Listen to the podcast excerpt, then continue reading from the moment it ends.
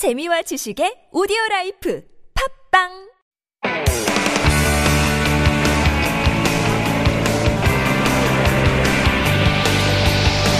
From the latest headlines to conversations about the trends and shifts that shape society at large, explore what makes living in Korea interesting with Life Abroad on TBS EFM.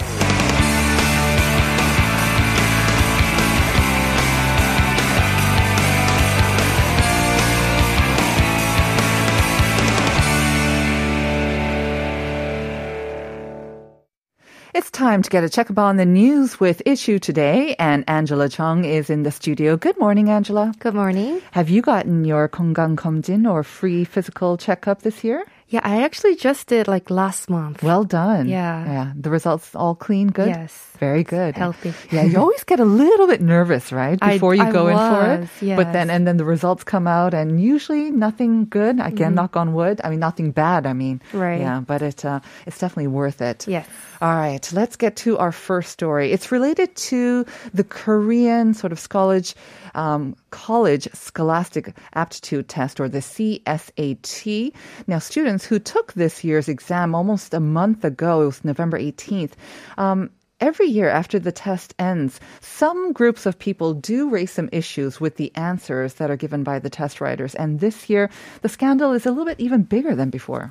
That's right. If you have experience of taking 수능, CSAT, or have children who took this test in the stage of life, you might not be a stranger to the site where some students, teachers, or relevant experts raise issues with the test answers every year. And this year, students raised issues with a question from Life Science 2 subject, but this time, situation is developing to an unprecedented level. The court ruled in favor of the students who filed a preliminary injunction to one question.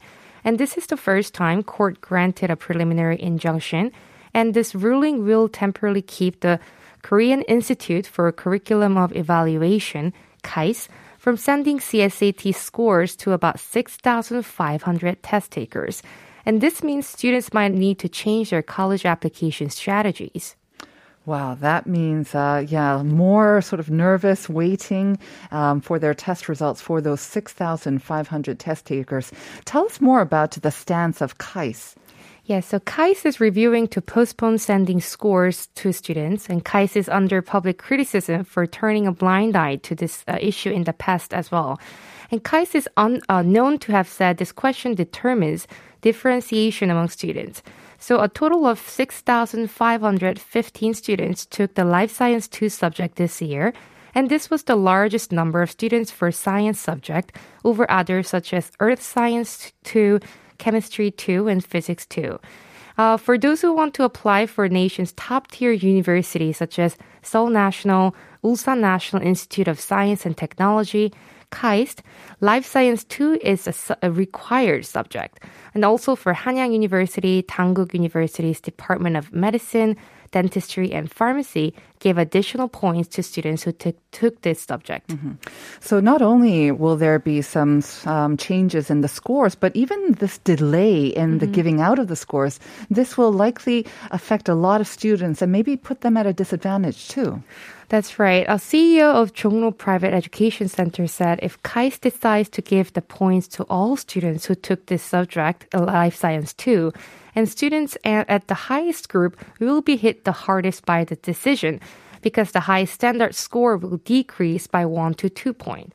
And this might seem like a small number, 1 to 2 points, but it's very critical for Korean students in an extremely competitive setting. Right. It could be the difference between whether they make it to a school or a uh, major or not. All right. We'll have to see this developing story as it continues to kind of play out. Let's move on to our second story, though, and it's about inflation or the price hikes in everyday items that we seem to see in the markets. And this is a continuing story as well. Every time I go to the supermarket, it seems like, was it that much? Because the prices seem to be going up all the time. Mm-hmm. So inflation is still a developing issue and the government is going to take urgent measures to prevent the prices of one of our key staple dishes in Korea from increasing, which is eggs. So egg prices in markets malls have already increased, but egg prices in traditional markets haven't yet.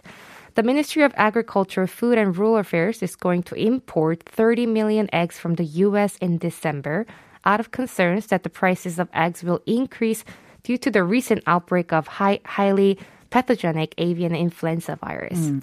Egg prices have been in the news for a couple of months now, of course. They've been going up. Mm-hmm. Um, so it seems like the government has been mulling over this measure to import eggs for some time. Yes, this measure has remained pending as egg supplies and prices in the domestic market stabilized earlier, but the government has decided to take measure this time as uh, some traditional markets and distributors put forward to raise egg prices after the AI broke in Chungcheong and Jeolla provinces. Mm-hmm. And I didn't know about this, but 240,000 eggs are produced in these two areas every day. And an official from the Ministry of Agriculture said, we consider this current situation not really affecting the egg supplies and prices, as the AI outbreaks uh, contributed to mere 0.5% out of 45 million eggs in Korea. Okay, so there haven't been any substantial egg price hikes at the local farms yet? So according to uh, no, so according to the price research statistics by the Korea Poultry Association, the egg prices of all grades at local farms actually have gone down by mm. 4 won per egg since December 9th. The Agricultural Ministry official said even if AI spreads further due to restructuring of the disinfection system, the possibility of having supply uh, shortages similar to what we saw in the previous years is very small. Right. Well, let's hope that that AI spread is contained. Now, let's move on to our last item regarding housing. Definitely a big issue um, among Koreans. We always talk about this housing shortage, especially in the greater Seoul area, mm-hmm. um, especially where a lot of people work. And so the public transportation getting to and from their homes is very important. Right. When searching for a pot- potential house, how long it will take from where you live to your office really matters, and especially if you don't drive. Therefore, houses close to subway stations are highly sought after with the working population. Mm-hmm. To meet such demands, the Ministry of Land, Infrastructure and Transport, Seoul City and Gyeonggi Province are launching a mixed-use railway station, which is a public housing development uh, project for youth where you will they will transform a train station into houses. So new railway um, stations of New Ansan Line and Metropolitan Express railway lines known as GTX will be used to build mixed use public renting houses. Okay, this mixed use sounds a little bit strange in English. Pokeup, sort of. Yes. Thing. So we used to have like kind of stores or commercial areas in the bottom floor, but for this type, there's railway station in the bottom, mm-hmm. making it much more attractive for uh, young people. Yes, yeah, so when railway construction companies build railway stations, they build the lower part as the entrance to the railway and the upper part as the housing, mm-hmm. and mm. this will be the mixed use housing. So they're part. Uh, railway station, part mm-hmm. housing. Okay. So Seoul Housing Corporation and Gyeonggi Housing Corporation will buy the houses and provide them to youth in the form of rental and long-term lease. So Molit explained uh, these ha- public houses to be built on the new railway stations university students and workers can use the system for half the current rental prices mm-hmm. and reduce commuting time as well as it's an elevator elevator right away from your doors. You can get a little bit more shut eye, especially yeah. necessary for these young people. All right, thank you very much for those updates, Angela. Have a great weekend. We'll see you, you on Monday. See you on Monday.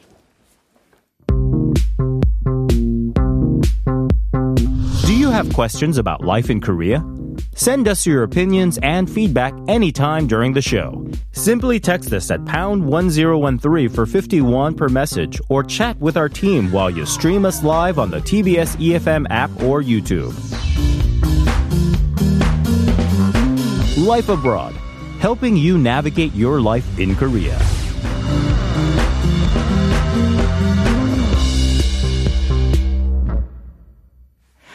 And welcome back to Health Insider. This is our weekly segment where we invite uh, one of our panel of medical experts to give you advice on how to stay healthy in mind, body, and spirit. And joining me this week in the studio is Michael Hong, Doctor of Korean Medicine at Kangwon Clinic. Great to see you again, Dr. Hong. Yeah, great to be here again. I understand that you've been busy over the past couple of weeks. Yeah, it's been pretty hectic. Mm-hmm. Yeah. Yeah, we'll talk about that in just a bit. And I, okay. I want to congratulate you as well. But uh, before that, let's remind our listeners about the question of the day because we are going to be talking about cancer, which is the number one cause of death in Korea. But as you know, we are very lucky to get free screenings. Um, and um, we are asking you of the six types of cancers that the Korean government c- covers. I give you three examples of cancers, and one of them is not covered by the government. So, which is it? Is it blood cancer, which is leukemia or lymphoma?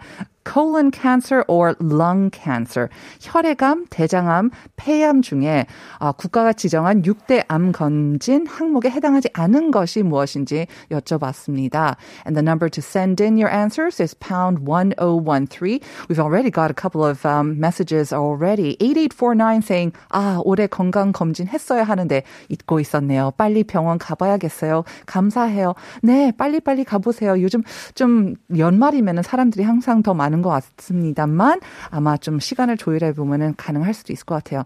4470 saying 혈액암입니다. 저는 건강검진 받기 겁나서 올해 아직 안 했네요.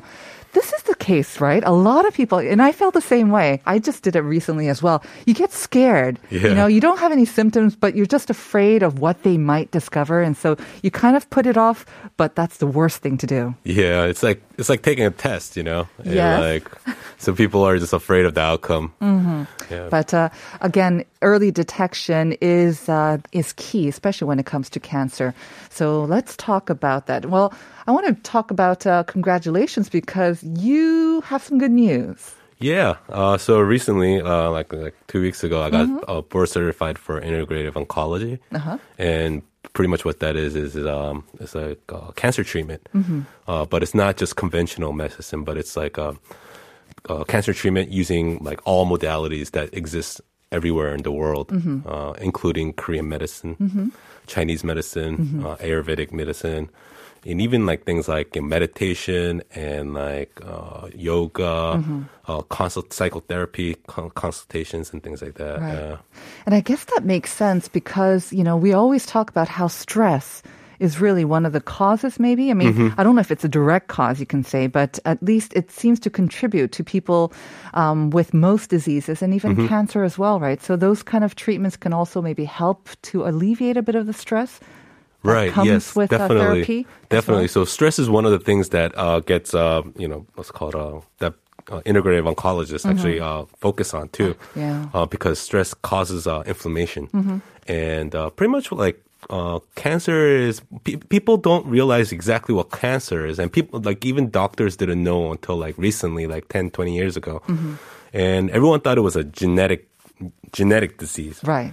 but they did and you know like 88% of the population actually believe even still believe that it's a genetic disease but uh, in reality only 5 to 10% is uh, genetically uh, of, of genetic origin Wow. So the Yeah. other 90 or 95% is kind of lifestyle, stress, all those other exactly reasons. so um, mo- so what it, to sum up like what cancer is it's chronic inflammation with metabolic with the metabolic syndrome so Mm. pretty much what that means is uh, you have problems with like your nutritional balance Mm-hmm. and uh, how your body uh, metabolizes your energy, Mm-hmm.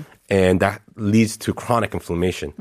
And that's what's the ultimate cause of cancer. Mm. And what that pretty much comes down to is that it's caused by lifestyle. People, it's the way people eat, uh, people's lack of exercise, uh, people's lack of sleep, um, lack of ways to like um, Relieve stress and relieve relax, stress. right. Exactly. All those things that you mentioned, I think all of those factors probably increased over the past two years. Uh, we've already mentioned that cancer is the number one leading cause of death in Korea. It's is it the number one cause of death around the world as well? Uh, no, actually, it's uh, number two. Oh, it's okay. number two behind uh, like uh, heart heart relate- disease, heart okay. Mm-hmm. disease, mainly because of like Western uh, like Diets. Uh-huh. yeah Western diets and stuff like that. But uh, recently, last year, uh, COVID became number three. Number three, yeah, okay. in the U.S. at, uh, at least, uh, and. Um, All right. So when we talk about cancer, um, and the government again screens uh, for six most common cancers, um, what do you think? What is the number one leading co- the leading cancer in Korea, and why is it so dangerous? I guess. Uh, the number one leading cause is actually um, gastric cancer uh, Uh, for males. cancer? Yeah. Okay. Um, and Again, with lifestyle, I guess, right? yeah, and it's also because like Koreans, um, they eat a lot of spicy and like um, sp- spicy foods. Mm-hmm. Yep. And it leads, like I said, leads to inflammation. Yeah. Mm-hmm. And it, once it becomes chronic, you're you're more uh, uh, higher chances of getting cancer. Right, yeah. right. Now, um, when it comes to cancer, and um, I think most of us, especially when you get to be my age, you will have experienced either yourself or people very close to you will have developed cancer. And I have seen from just personal experience, um, people around me who have gotten cancer and gone through the the treatment. I have to say, sometimes, um, and I know that it's obviously necessary, but sometimes it seems like the treatment, uh, the chemotherapy, all of that is. It almost it seems to almost ruin their health in a way, mm-hmm. and I mean that it's so so hard. The mm-hmm. therapy, the treatment is so hard that mm-hmm. I've seen them.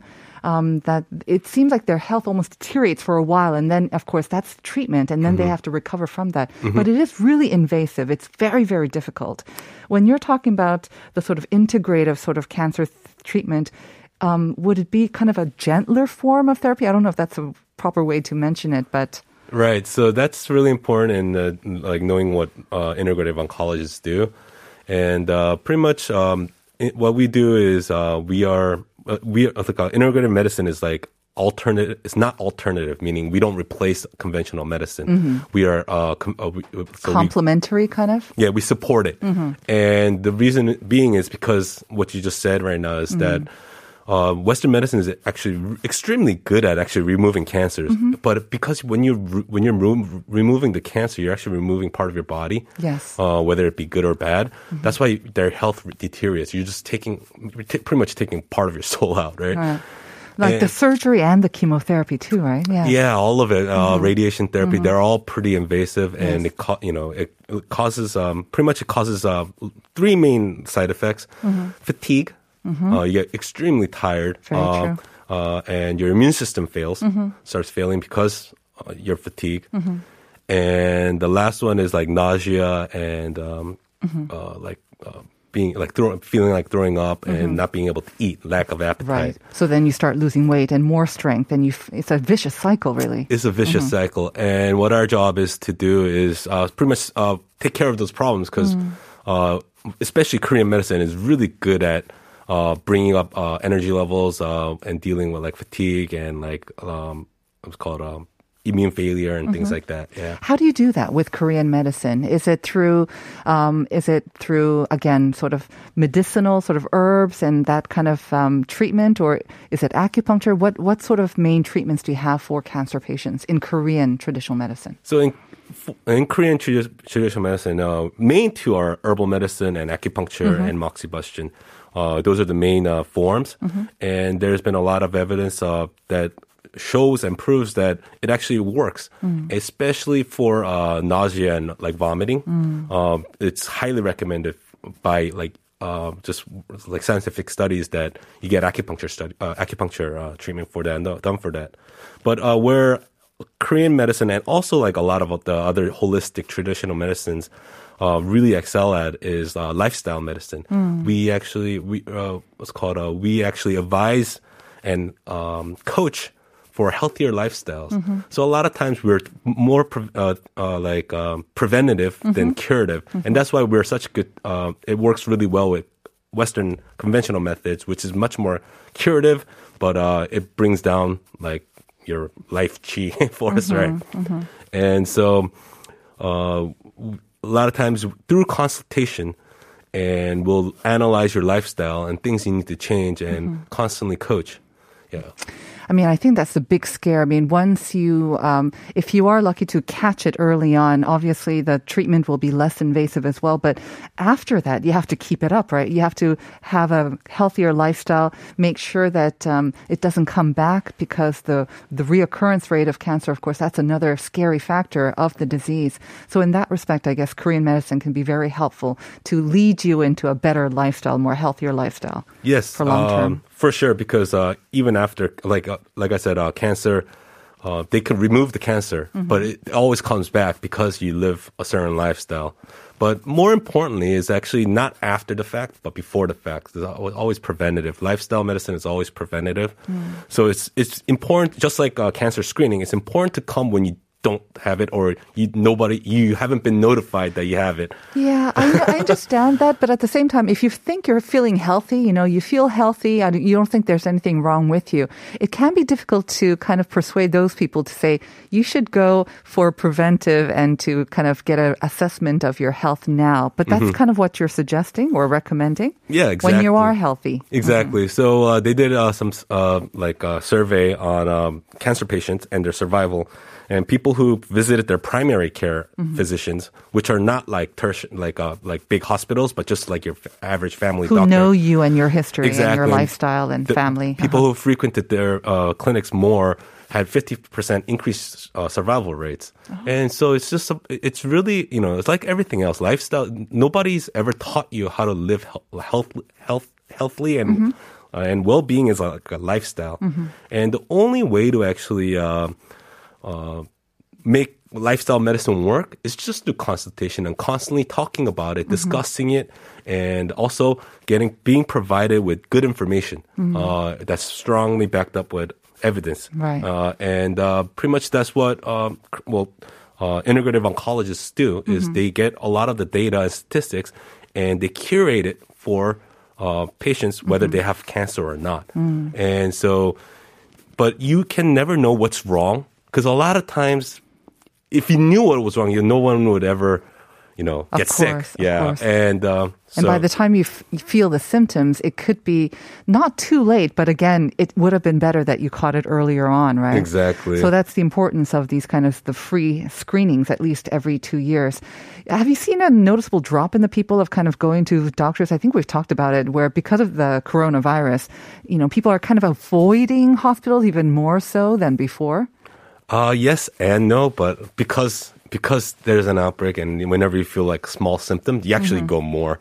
So like people actually, like you said, when they don't when they're when don't when they don't feel any fear or Mm-hmm. you know they actually end up you know feel, symptoms or anything like that, they actually don't go. Right.